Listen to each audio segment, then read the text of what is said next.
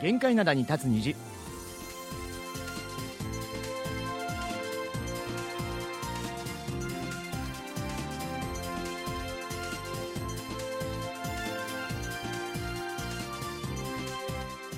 リスナーの皆さん、あにわせよ。木曜日の限界灘に立つ日、金日のイジンヒョンです。えー今年も残すところ10日となりましたが、金日は今日も相変わらず、えー極寒のソウルからお伝えしています。アニュアセヨジェリー武田博光です極寒のという言葉通りの寒さなんですけれどもなんと今日は最高気温がマイナス8度。12月にここまで下がるというのは少し珍しいかもしれません。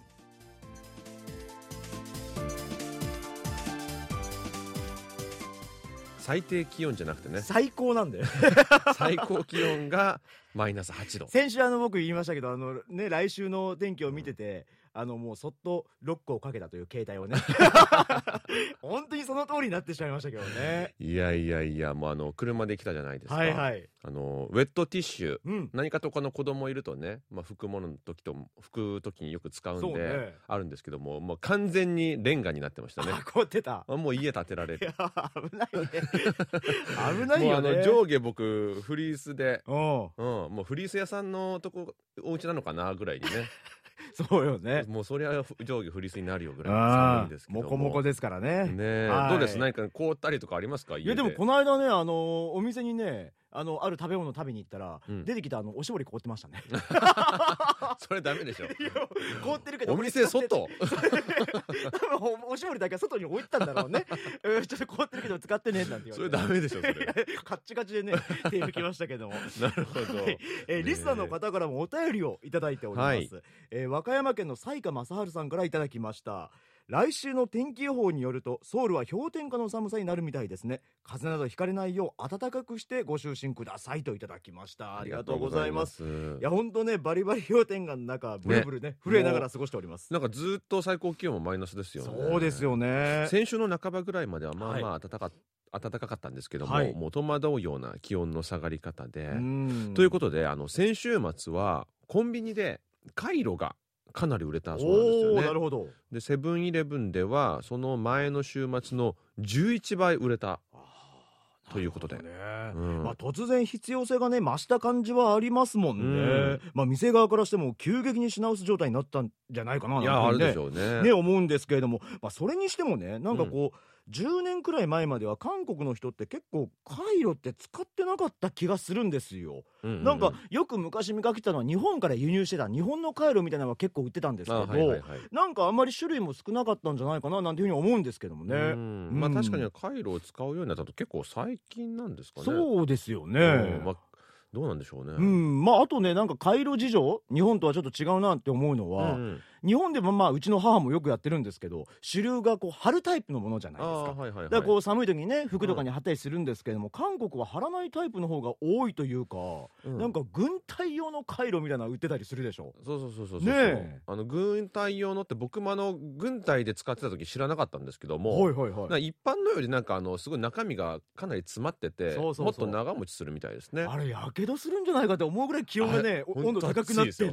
そうそうそうそう だから本当にね冬の韓国にはもってこいなんですけど、うんうん。まあ強力ですよね軍隊用ってだけで、ね、めちゃめちゃ強力ですね。うん。あれ本当にあの素肌とかにずっとやっとくとうん。やけどするんで、あそうよね。そうそう。絶対あの服の上とかで使わなきゃいけないんですけどもあれあの冬の軍隊にある行われるあの訓練でね、はいはい。あの国寒期訓練っていうの。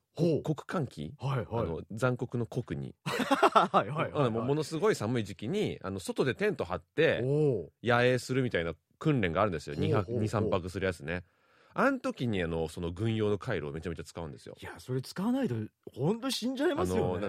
テントを張ってもそれはもうマイナス20度とかのとこですから。確かに。で寝袋に入るんですけど寝袋で寝るんですよね。うん。寝袋っつってもそんなの全然あったかくないですよ。暖かくないでしょうね。だからその中に回路を何個も何個もぶち込んで寝るんですよ。暖炉みたいにして。そうそう。うただ朝はもう回路も終わってるじゃない？そうね。だからもう極寒の寒さで起きるっていうね最悪の訓練があるんですけど。ね、いやこれそれは厳しすぎる俺いけないよ絶対に。どうですか？でもあの俳優さんとかも、うん。映画のロケとかだと結構なんか外で長く待つ時間があったりとか回路よく使うんじゃないですか？いやこれね冬の外での撮影って本当に地獄でもちろんね待機場所にね暖炉とかあったりするんですけど、うんうんうん。結構山の上とかで僕は撮影したこと多いので暖炉もね何個も持っていけないんですよだからねみんなで使うんですけど、まあ、何にせ10時間ぐらい外にいることが多いのでやっぱあの僕なんてあの前にもちょっと言ったことあるかもしれないですけど背中に30個回路貼って。30さ本当にあの背衣装中どんだけ広いの？衣装さんがまだ貼りますかって。って言ってた。あそれはもう何重にも貼ってるんですか？いやいやでももうもうあの肌が見えないぐらい。貼って。それでまあやっとギリギリいけるぐらいなんですよね。なるほど。うん、ねすごいですね。そうですよね。日本でもねここ数日寒いみたいですけども、はい。リスナーの皆様の風邪やヒートショックなどいろんなことに気をつけてください。そうですね。それでは今日は心が温かくなりそうな冬歌でスタートしましょう、はい。ソン・シギョンと IU でちょっと距離にか初めての冬だから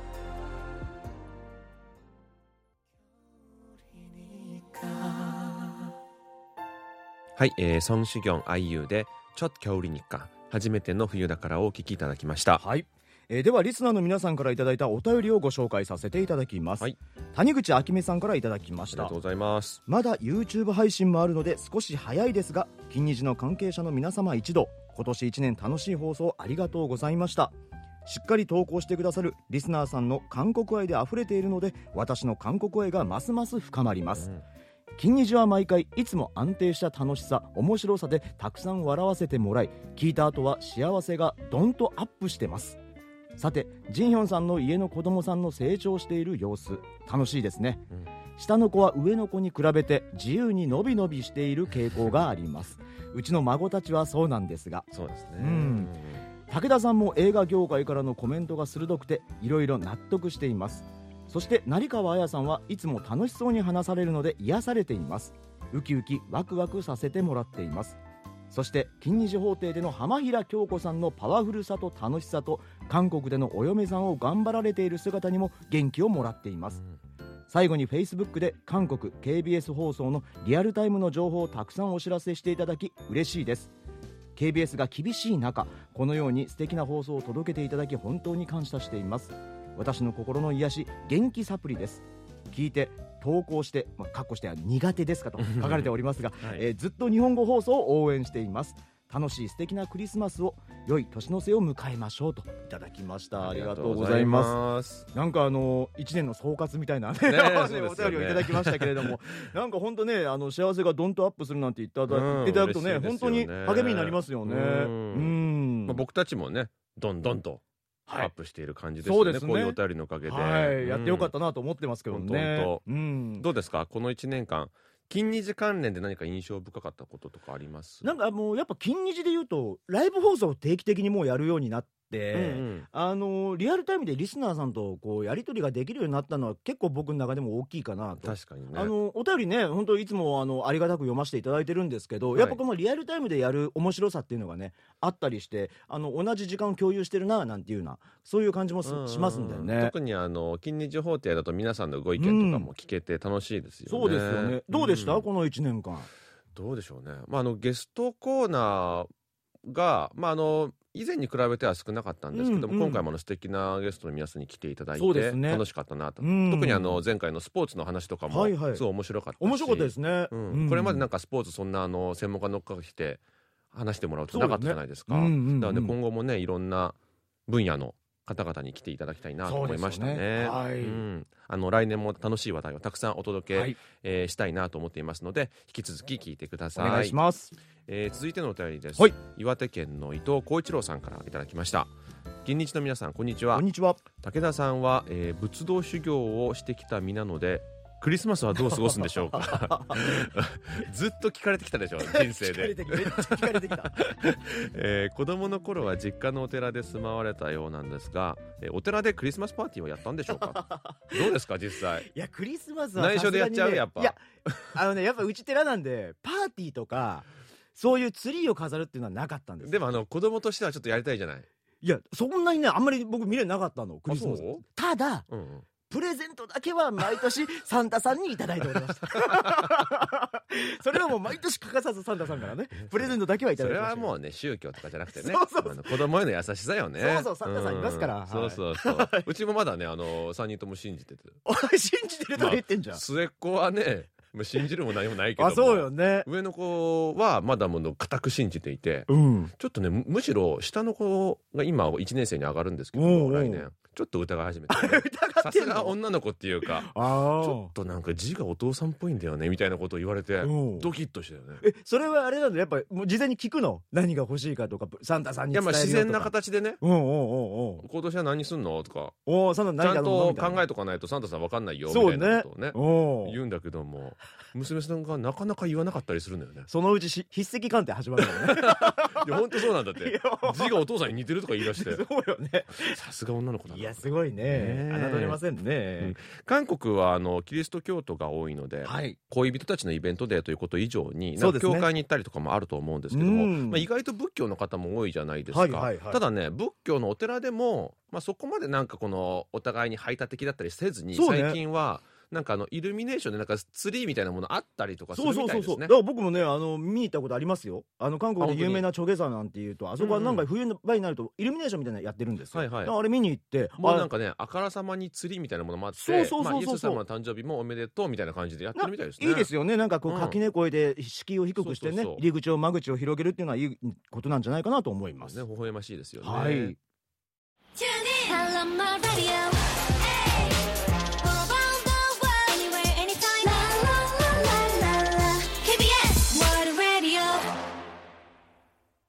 韓国の本と映画であなたの人生をもっと豊かに。成川綾の優雅なソウル生活。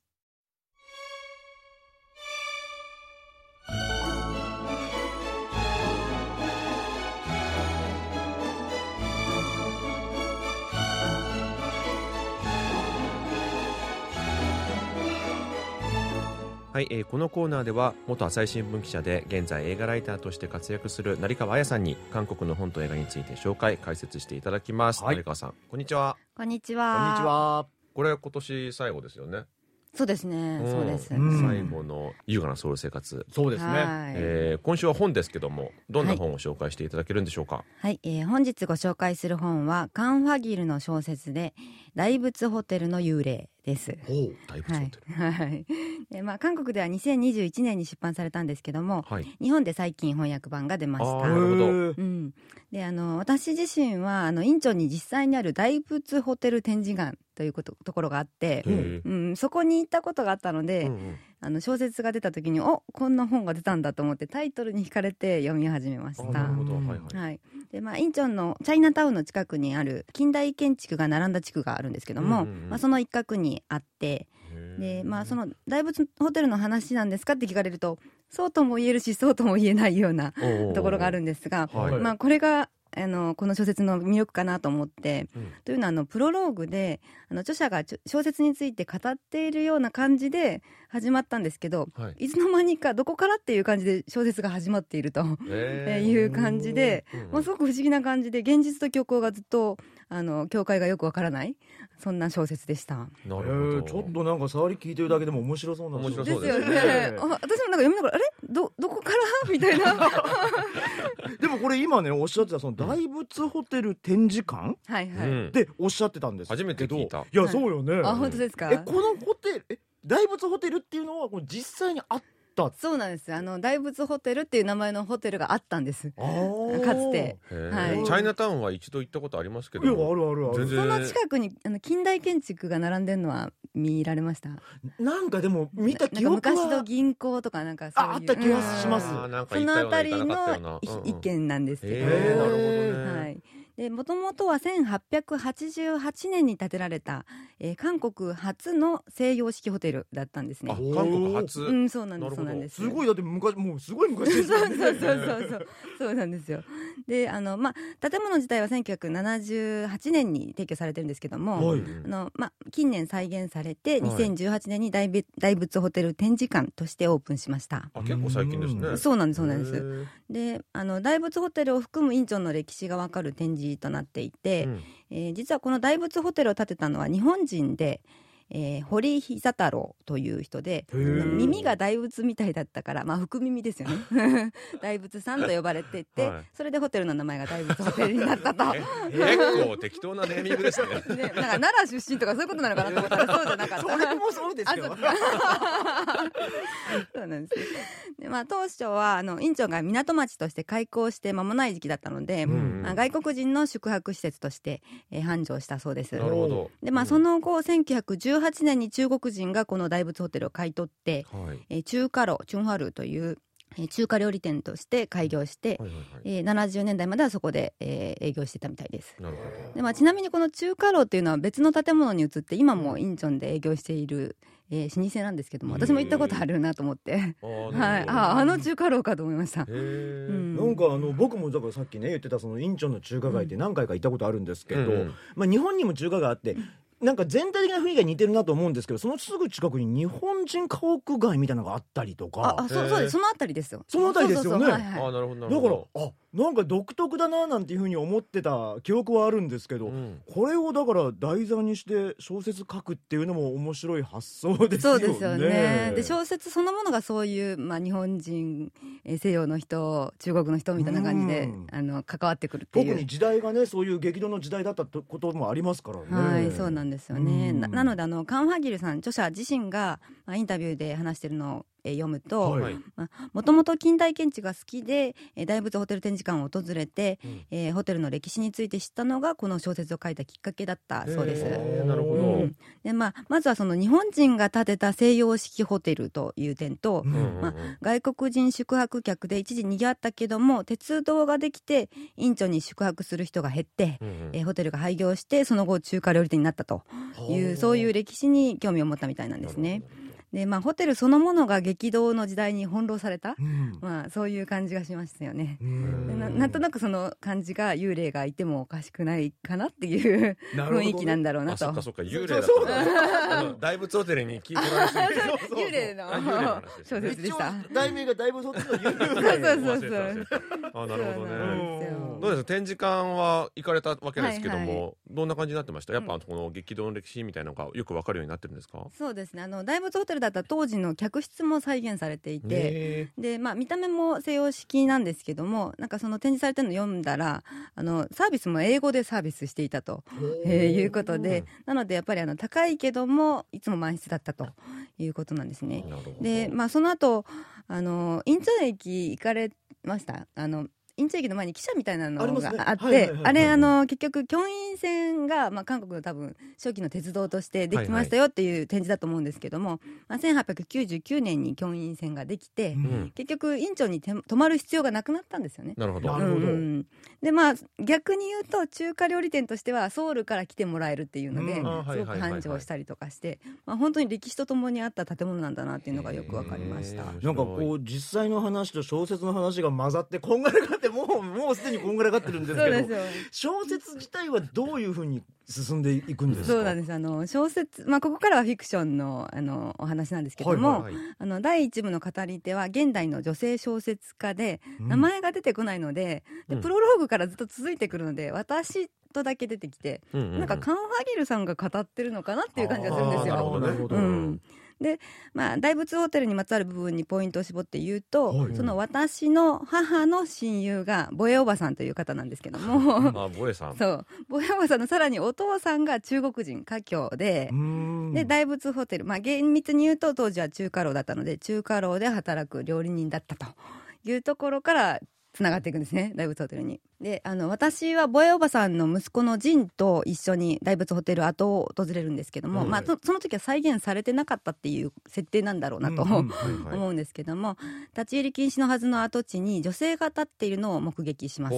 出たよで あの緑のジャケットを着た女性がいたんですけどもいつの間にか消えていたと。うんいうのでジンにその緑のジャケットを着た女性を見たというふうに言うと、まあ、そのジンがおばあさんなのであのボエおばあさんのお母さんですね、うん。から緑のジャケットがよく似合うヨンジュという女性について聞いたことがあると、うん。えー言い出します。であのその女性のことが気になって私はジンに頼んでおばあさんに会いに行って、えー大仏ホテルにまつわる怪談を聞くというふうに2部につながっていく。なるほど。ここでね、あの、ボエさんが出てしまうと、うん。KBS にもボエさんいらっしゃるんで、あの、現実と曖昧になってくる。そその声さんですかね。いやでもなかなかこう最初からね結構ミステリアスな展開ですよね。そうなんです。うんであの第2部はガラッと変わって1950年代があの背景になってくるんですけども、語り手も変わってヨンヒョンという女性にバトンタッチします。うん。でまあヨンヒョンは朝鮮戦争の爆撃で家族を亡くしてあの親戚の家に身を寄せているんですけども形見の狭い思いをしていたところ、うん。えー大仏ホテルの管理をする、えー、40という女性の誘いで、えー共に大仏ホテルで働くことになります。ほうまあ、この40っていうのが緑のジャケットがよく似合う。そうね。その女性なんですね、まあ、とても美しい女性だったみたいで、うん。でまあ、当時の大仏ホテルは3階部分だけで、えー下は中華楼という、えーことなんですけども40を襲おうとする男たちがことごとく怪我を負うんですね。階段から転げ落ちたりとか。う。んうん。そういう奇怪な出来事が次々に起こるんですけども、まあ、それより私がちょっと印象的だったのは中華楼に石を投げつけて窓ガラスを割る人たちがいてうん。で何なんだろうと思ったら、まあ、朝鮮戦争の後なので中華楼が敵だった中国の象徴みたいなものでで憎悪の対象になってたんですね。でまあ実際にそういう人たちがいたのかちょっと分かんないんですけども、うんまあ、確かに当時韓国に暮らす中国の人たちってちょっと居心地悪かっただろうなっていうのいはやーでもなん思いました。か似たようなことは実際あったんでしょうね。でしょうねうんでまあそのあのこの小説はそのような憎しみ恨みなどが根底にあって、まあ、それがある意味幽霊とも言えるかなという気もしました。ああなるほど。うん本当今言ってたようにこういう歴史があったこと全然知らないそうよく考えたらそうですよね。あそうインチョンにいる中国の人ってすごく複雑な思いをしてるかもしれないと思いました。ううんんであの大仏ホテルの長期宿泊客として女性作家が登場するんですけども、はいえーその名もシャーリー・ジャクソンでジャクソン。であの実在した米国の作家の名前なんですね。なので私えシャーリー・ジャクソン大仏ホテルに泊まったのかなって思いました 本当に。これまたこんがらがっそうてしまないんですよますよ。ねえこれ実はとか思って、まあそうそういう事実はないみたいなんですけども。なるほどまあ、大仏ホテルに滞在しながらホラー小説を書いてるという設定なんですね。であの著者のカンハギルさんがシャーリー・ジャクソンのファンなんだそうなんですけども。どねで、まあ、さらに40が見えるという女性の名前がエミリー・ブロンテで、うん。これまた実在したイギリスの小説家の名前なんです。でまあ、40はエミリー・ブロンテという名前の女性の幽霊が大仏ホテルにいるというふうに言ってるんですけども、まあ、大仏ホテルも中華楼も実在した名前で、なん。か実在した人物の名前まで登場するのでなんか小説なのになんかどっか現実につながってるようなそうね。そういう感じがずっとしてあの妙な気分が。でもこう読み手にそういう部分で説得力を与えてるのは面白いですよね。そうですよね、そういう歴史があったのかなみたいな。うんでまあ私はもう逆の順序だったんですけども、うんまあ皆さんぜひ小説の大仏ホテルの幽霊の不思議な世界を味わって現実にあるインチョンに再現された大仏ホテル展示館も訪れてみてほしいなと思います。うんなるほどね。であの先ほどこれ日本語訳もね出てっておっしゃってたので、もしこ今日ねここで紹介もしたので、はい。読んで行かれる方とかももしかしたらいらっしゃるかもしれないじゃあないですか。の聖地巡礼みたいな。ね。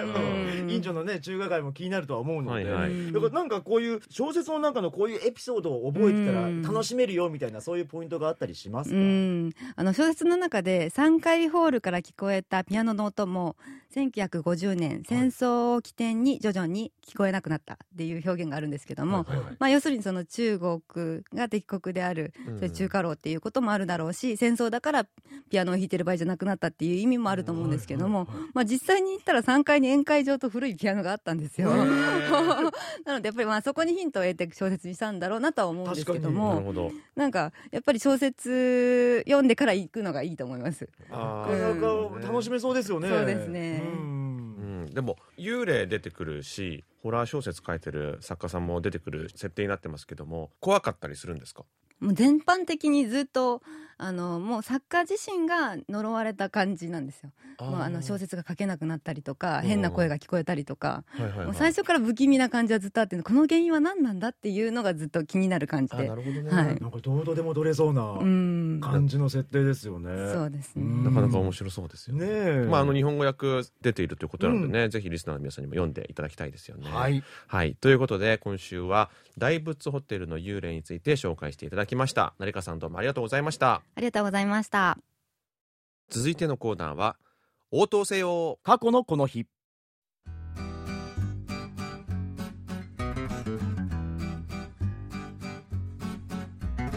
このコーナーは過去の今日に韓国でどんなことがあったのかをご紹介します。それでは早速過去の12月21日にタイムスリップしてみましょ今から60年前のことです1963年12月21日韓国から123人の若者たちが西ドイツに向かって出発しました。これから炭鉱労働者となる若者たちでした。当時の韓国は世界で見ても貧しい国でした。そんな中韓国政府が西ドイツから炭鉱労働者と看護師を派遣する約束を取り付け3年間毎月159ドルの賃金を受け取れるとの触れ込みで炭鉱で働く若い男性と看護師として働く女性を募集したのでした。こうして集められた人々のうち第一陣が韓国を立ったのが60年前の今日だったのです。炭鉱労働者の場合応募資格は高卒でしたが当時の失業率が8%を超えるような状況だったため4人に1人は大卒でした。彼らは韓国内で会社員としてもらう給料の6倍を受け取り家族のために韓国に送金しました。これは外貨収入となるため西ドイツに渡った炭鉱労働者と看護師からの送金が当時の輸出の3%を占めるほどになりました。このような西ドイツへの人材の派遣は1977年まで続いたのですが彼らの苦労は韓国経済発展の礎となりました。はい。今日は炭鉱労働者の第一陣が西ドイツへ向かった日ということだったんですけれども、うん。いわゆるまあ海外への出稼ぎってやつだと思うんですけれども、ね。僕はねあの本当この映画を見るまでこんなことがあったのかっていうのを知らなかったんですが、はいはい。国際市場で会いましょうっていう映画でねあああれね。であのもう主人公がもまるまるこの話が入ってますからねファン・ジョンミンさんねそうそうそうそううん まあ、あの主人公夫婦がドイツでこの炭鉱労働者と看護師として出会ったっていう設定だったんですよね。まあ、まさに今話した出来事の当事者だったそうですよね。もう韓国ってでも西ドイツ以外にも労働力を送ったりしてたんですよね。えー、と70年代以降は中東ブームでしたああねーなるほど。この中東のプラント工事の受注を進めていて当時は労働力も一緒に送り出していたということがあったみたいです。なるほどね。ん。まあ今ではなんかこう韓国って労働力を送り出す国っていうイメージではなくて労働力を受け入れる国になってるじゃないですか、考えてみたら本当ここ数十年でねはい。すごく大きな変化した国なんだなっていうふうには思いますよね。そうなんですよね、うん。なんかあのいろんな偉い人の演説とかでよく出てくる文言なんですけども、はい。この援助を受ける側からこう援助をする側に変わったっていうような、ハンガンの奇跡なんてね、うん。うんいう言葉がありますけども、まあ、それを考えるとねこのたった50年でそれが立場変わってるわけですから、うん。まあ、僕たちのおじいさんおばあさん世代はすものすごいこの変化を経験してきたきたんだなって思いますそうよね。ですよね、まあ、今みたいに多くの人が不自由なく暮らせるというのは、うん。こういう方たち昔の人人たちのねあの苦労の上に成り立っているということを忘れちゃいけないのかなと思います。そうですよね、はい。えーそれではここで一曲聴いてみましょう。映画「国際市場で会いましょう」では東方神起のユノさんが歌手のナムジンさんの役を演じてらっしゃいましたがね。えーここで東方神起のヒット曲を聴いていきたいと思います、はい。えー東方神起で「ハグ」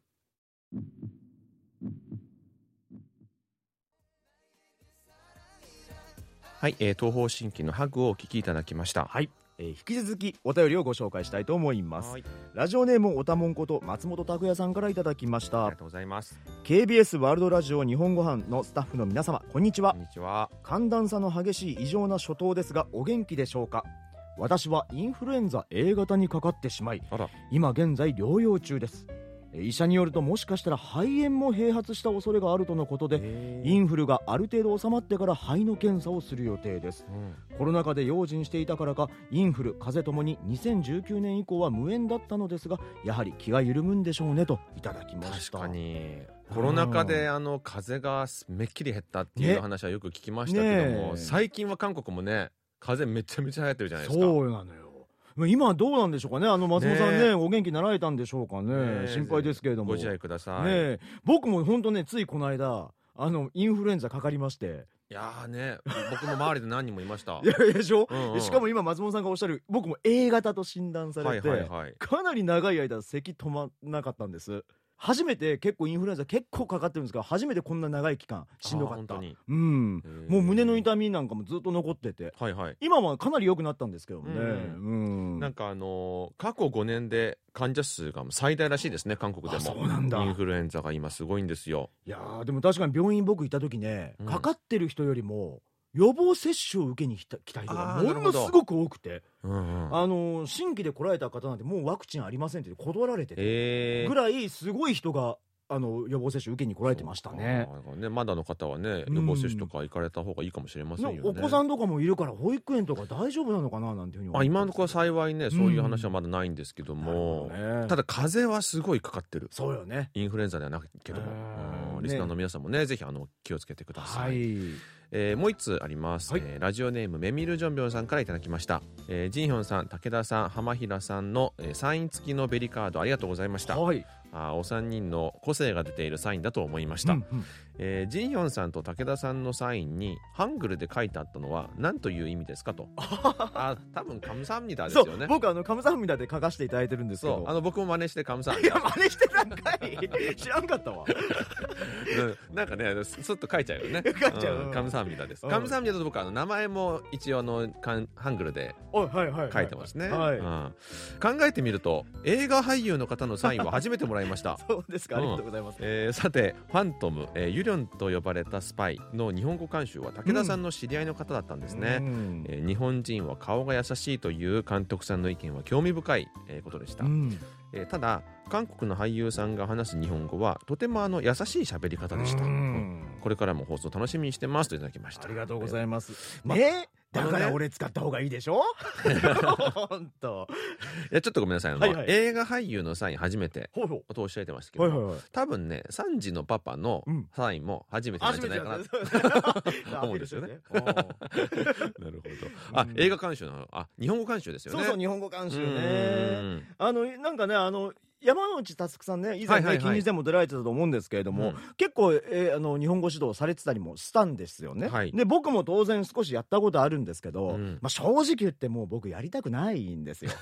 なんでなんで？これね、あの、あ思うようにこうできないからってこと？いや、そうじゃないの。あのね、現場で監督 OK 出すじゃん。うんで、演技、絵的にも全て OK なのに、日本語指導がノーを出さなきゃいけない時あるのよ。ああなるほどこれね、すみんな OK の時に武田さんを見るわけだ今の日本語どうだったと？そうなのよあ。これダメですって言いにくいよね 言いづらいじゃん。でも言わないと俺が一応名前出ちゃうと嫌だから言うのよ。ほんじゃ、き監督機嫌悪そうな顔なんのよ。またやんなきゃいけないみたいな。なるほどねだからこれね、でもそれ立場的にちょっとあの妥協しちゃうよねそれはだだから、だから、あのちょっと、ん？って思う場面も出てくるんだと思う。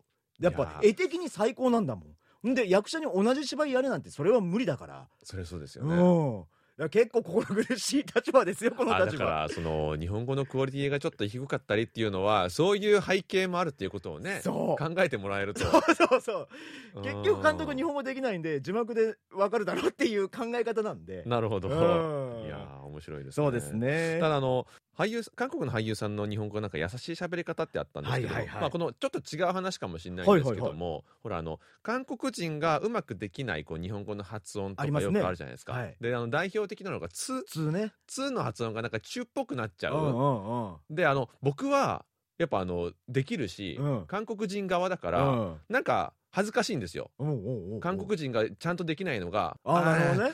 チュじゃないんだよツなんだよ とか思うんだけどおもただ時を経てあの韓国の k p o p ファンの方となんか話すことがあって、うん。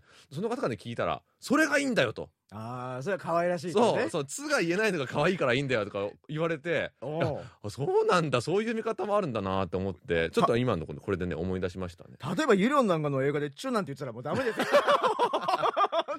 ダメですよ。ね、可愛くなっちゃダメです可愛くなっちゃダメですね、うん。逆にあのほら、はい。武田さんは韓国語ではいはいはいはい。いまだになんか難しいとかあります？僕全部セリフで朝鮮時代の韓国語のセリフがあってこれもう本当に覚えらんなくて。だってなんかちょっと古い言葉遣い。ですよね。聞いたことないし 言ったこともないのをもう丸暗記しなきゃいけないってもう相当苦労しました。なるほどね。現場でも何回も NG 出してあのすげえ心苦しかったです僕。本当に。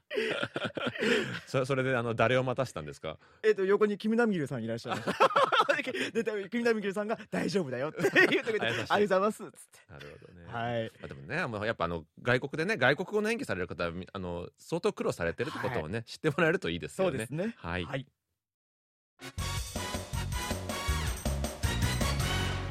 続いてのコーナーはクリック系。中井田しおりさんがインターネットで注目の話題を紹介してくれます。はいこんにちは、はい、こんにちは。こんにちは今日はどんな話題を紹介していただけるんでしょうか？うん今日はですね、あの、まあ、12月で、今年最後じゃないですか。はいで、いつもね、何か一つキーワードを取り上げてやってるんですけど、うん今日は、なんかあの、Google でね、世界でたくさん検索されたキーワードのうち、韓国に関連するものっていうのをね、ちょっと見ていきたいと思います。面白そう。ね面白そう、うん。うん、世界中で何が韓国のものを注目されているかってはい。ことですよね。うん。でまずねあの世界中でたくさん検索された食べ物から見てみたいと思うんですけど、うんはいあの今年の検索キーワードのレシピ部門で、はい。世界で一番になったのが韓国料理だったんですね。えなんだと思います？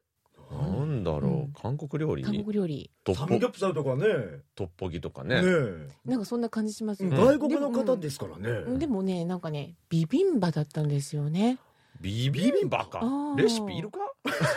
私も思ったの。これレシピ何？みたいな。確かに、うん。あの韓国にね僕ら住んでるから、うん。そう思うんですけど実際外の人はビビンバレシピいると思ってますそう一行で終わるよ。いあろいろ入れて混ぜそるれやけど 多分あの上に乗ってるものとかあれってどうやって作るの？みたいなそういうことなのかなそうですよ。まあ何でもいいんですけどね基本ね。そうなんですよ。言うんだけど、うん。やっぱあのいわゆるうん。我々があのテレビで見たようなビビンバ、あれはどうやって作るんだってことですよね、そうそうそうそう。海外の方からですも家で実際食べるのって本当に余り物でしょ？そうそうそうそう、う。ん。余り物をごま油かけてそう。コチュジャン混ぜて食べるっていう、よくあのそうそうそうねドラマとかでね主人公が夜お腹減って冷蔵庫から開けてみたいなシーンもよくあったりしますからね。そういう時やけ食いでしょ？そうそうそうそう。大体ね、うん。そういうでもドラマで見てるからっていうのもあるのかうん。なと思ったんですよね。はい。まあ、確かにビジュアルもねうん。海外の人から受けが良さそうですしね。そうそう、うんご飯物だし具もたくさん入っててあんまり辛くないっていうね。そうそうそう、うん。ヘルシーだし。うん。でね逆になんかあの韓国内でどういうレシピが一番かっていうと、うん。もうものすごいつまんなかったんですよ。普段食べてるおかずばっかり。うん。なんかニンニクの醤油漬けみたいなのと好きかなんだけどな。美味しいけどね。でもなんかねあの去年まではこういうところになんかあの去年までって巣ごもり生活だったじゃないですか、だから家で作ってみようみたいなレシピとかが結構出てきてたんですよ、なんかあのタルゴナコーヒーっていう。あ流行った。ありましたね。懐かしいなタルゴナそうなんかあのインスタントコーヒー泡立ててミルク入れてとか、はいはいはい。そういうね面白いレシピがね今年はなかったんですよね。うん。なんか巣ごもり生活の終わりを感じましたけどね。どね。ん。で次ドラマ部門見てみましょうか、はい。ドラマ部門で、えー世界でたくさん検索されたランキングに入ったのは、うん。えーまず6位にうん「キング・ザ・ランド」うん、あの少女時代のユナさんと 2PM のジュノさんのラブコメですよね。で7位が「ザ・グローリー輝かしき復讐。ザ・グローリーの方が低いんですね。そう。でグローリーが今年韓国では一番の話題じゃないですか。めちゃめちゃ人気だったじゃないですかねえだからなんかちょっと順位が違うのかなって。かなりこの韓国社会の、うんうん。まあ、今の姿みたいなのがこの色濃く反映されてるから、うんうんまあ、海外の人からしたらそこまで受けなかったってのもあるかもしれないですね。そうかもしれないですね。うんでねなんかねあの知り合いのドラマプロデューサーに聞いた話だと、うんうんもう海外で手堅く受けるっていうのは韓国ドラマっていうのは、はい。ラブコメらしいんですよ。なるほど。うん。やっぱあの日本だと今おっしゃったそういうラブコメってうんすごい人気なのかなと思うのはやっぱりカンドラファンが女性の方結構日本が多かったりするしで楽に見れるし長いじゃないですか韓国でだから楽に見れるし、なるほどね。うん。でやっぱラブ要素も入ってくるんで、確かに。イカゲームとかも面白いけど疲れちゃうもんね。そうそうそうそうそうそう。そうかそうかなんかなかなかこう国内と海外とかではちょっと違うのかなとは思っちゃいますよね。うんうんであとね次、えー音楽部門行ってみましょうか、はい。うん音楽部門。世界で検索された曲の10位以内に、うん。K p o p が2つ入ってたんですよ。でそれがねまあ一つは多分わかるんじゃないかなと思うんですけど、うん。ジョングクさん。うんうん。BTS ー。の。ジョングクさんの「ねセブン。これは流行りましたよね。ものすごい活躍でしたよね。ヒットしま今年。本当そうよね。で。もう一曲なんだと思います、これは僕はわかりますね。あ何？フィフティフィフティですよね。そうなの。へえそうなんだ。そう、うん。あの中小企業、中小企業、うんうん。中小中小事務所。の奇跡ってやつですよね。でもなんか今契約の問題とかでちょっとまああの最後の方はねいろんなうん教訓を与えてくれるようなちょっとあの悲しい終わり方になってしまったんですけど、その事件でかなり大きく知った人なんで。でも海外ではどその泥沼事件とかよりもやっぱり曲が良くて受けてるんですよね。すご。いですよね、うん。あのジョングクに勝ってしまうっていう。あそうなんですよ。ねよだからグーグルので見ると5位があの50-50で10位がジョングクさん。ねえすうん。ごいだもったいないなってどうしても思ってしまいますよね。ないよねうんでね、うん。韓国今年の k p o p の流れとかを見てみると、はい。全体的にはなんかもうアイドルに終始したかなっていう。でもやっぱここ数年はそうなんじゃないですか、うん。とは言っても今年はなんかその傾向がすごく強かったような感じがしますね。うん、なんかちょっとバラエティにかける年だったかなっていう感じがしました。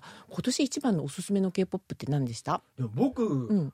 周りにすごい聞いたらやっぱ NewJeansはすごい聞きました、あ、やっぱそうですよね。僕も、うんまあ、なんだかんだすごい聞いてましたね。 NewJeansがいいってもうだから僕の周り結構音楽やってる人たち何人かいるんですけど、うん。その一人がもうめちゃくちゃハマって、うん でもうすごいもう毎回ミュージックビデオとか僕に送ってくるんですけど。ちょっとあの連絡先教えてもらえますか、なん。ですけど一緒に語るか。語りたい。すごいだから聞いた。 NewJeansおじさんじゃない。ニュージオージーですよ。ねそれはすごい今年聞いたなとは思いましたけどね。やっぱそうなんですね。うん。で私なんかはね、あの NewJeansもすごい良かったんですけど、うんうん。 AKMUとかが良かったのになと思って。 AKMUね。うん。ああ確かにアンミュンもそういう活躍してましたね。うん。そういうのがね、なんかね、あの韓国内ではすっごい聞こえてくるんだけど、うん。なんか人気投票とかになるとパッと上までいかないっていうのがうね、ん。なんとなく、うん。って考えたらアイドルに押されてる感じが。キューピッドの50-50すごいんですね。だからすすごいよね。うに。んでまあねなんかその検索キーワードってね本当にあの毎年毎年はい。今年どうなったかどうだったかっていうのをね映す鏡みたいな感じになってますけど、ね来年とかもっとちょっと楽しいワードがねたくさん入ればいいですね。そうですね。ん。はい。はい。ということで、えー今日のクリック系は今年よく検索されたワードについて紹介していただきました、中田さんどうもありがとうございました。ありがとうございました。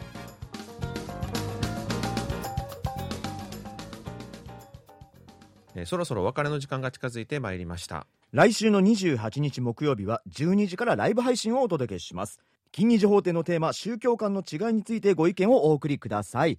宛先はジャパニーズアットマーク KBS.CO.KR ですえー来週は今年最後の金日になります。そうですね。えー今年最後のライブ配信でもありますので、うん。たくさんの方々と一緒にライブで楽しみたいです、はい。えーそれでは来週も木曜日にお会いしましょう。木曜日の限界灘に立つ日金日の相手はトムジェリートムイジンヒョンとジェリー武田博光でした。皆さんあにょイげせよ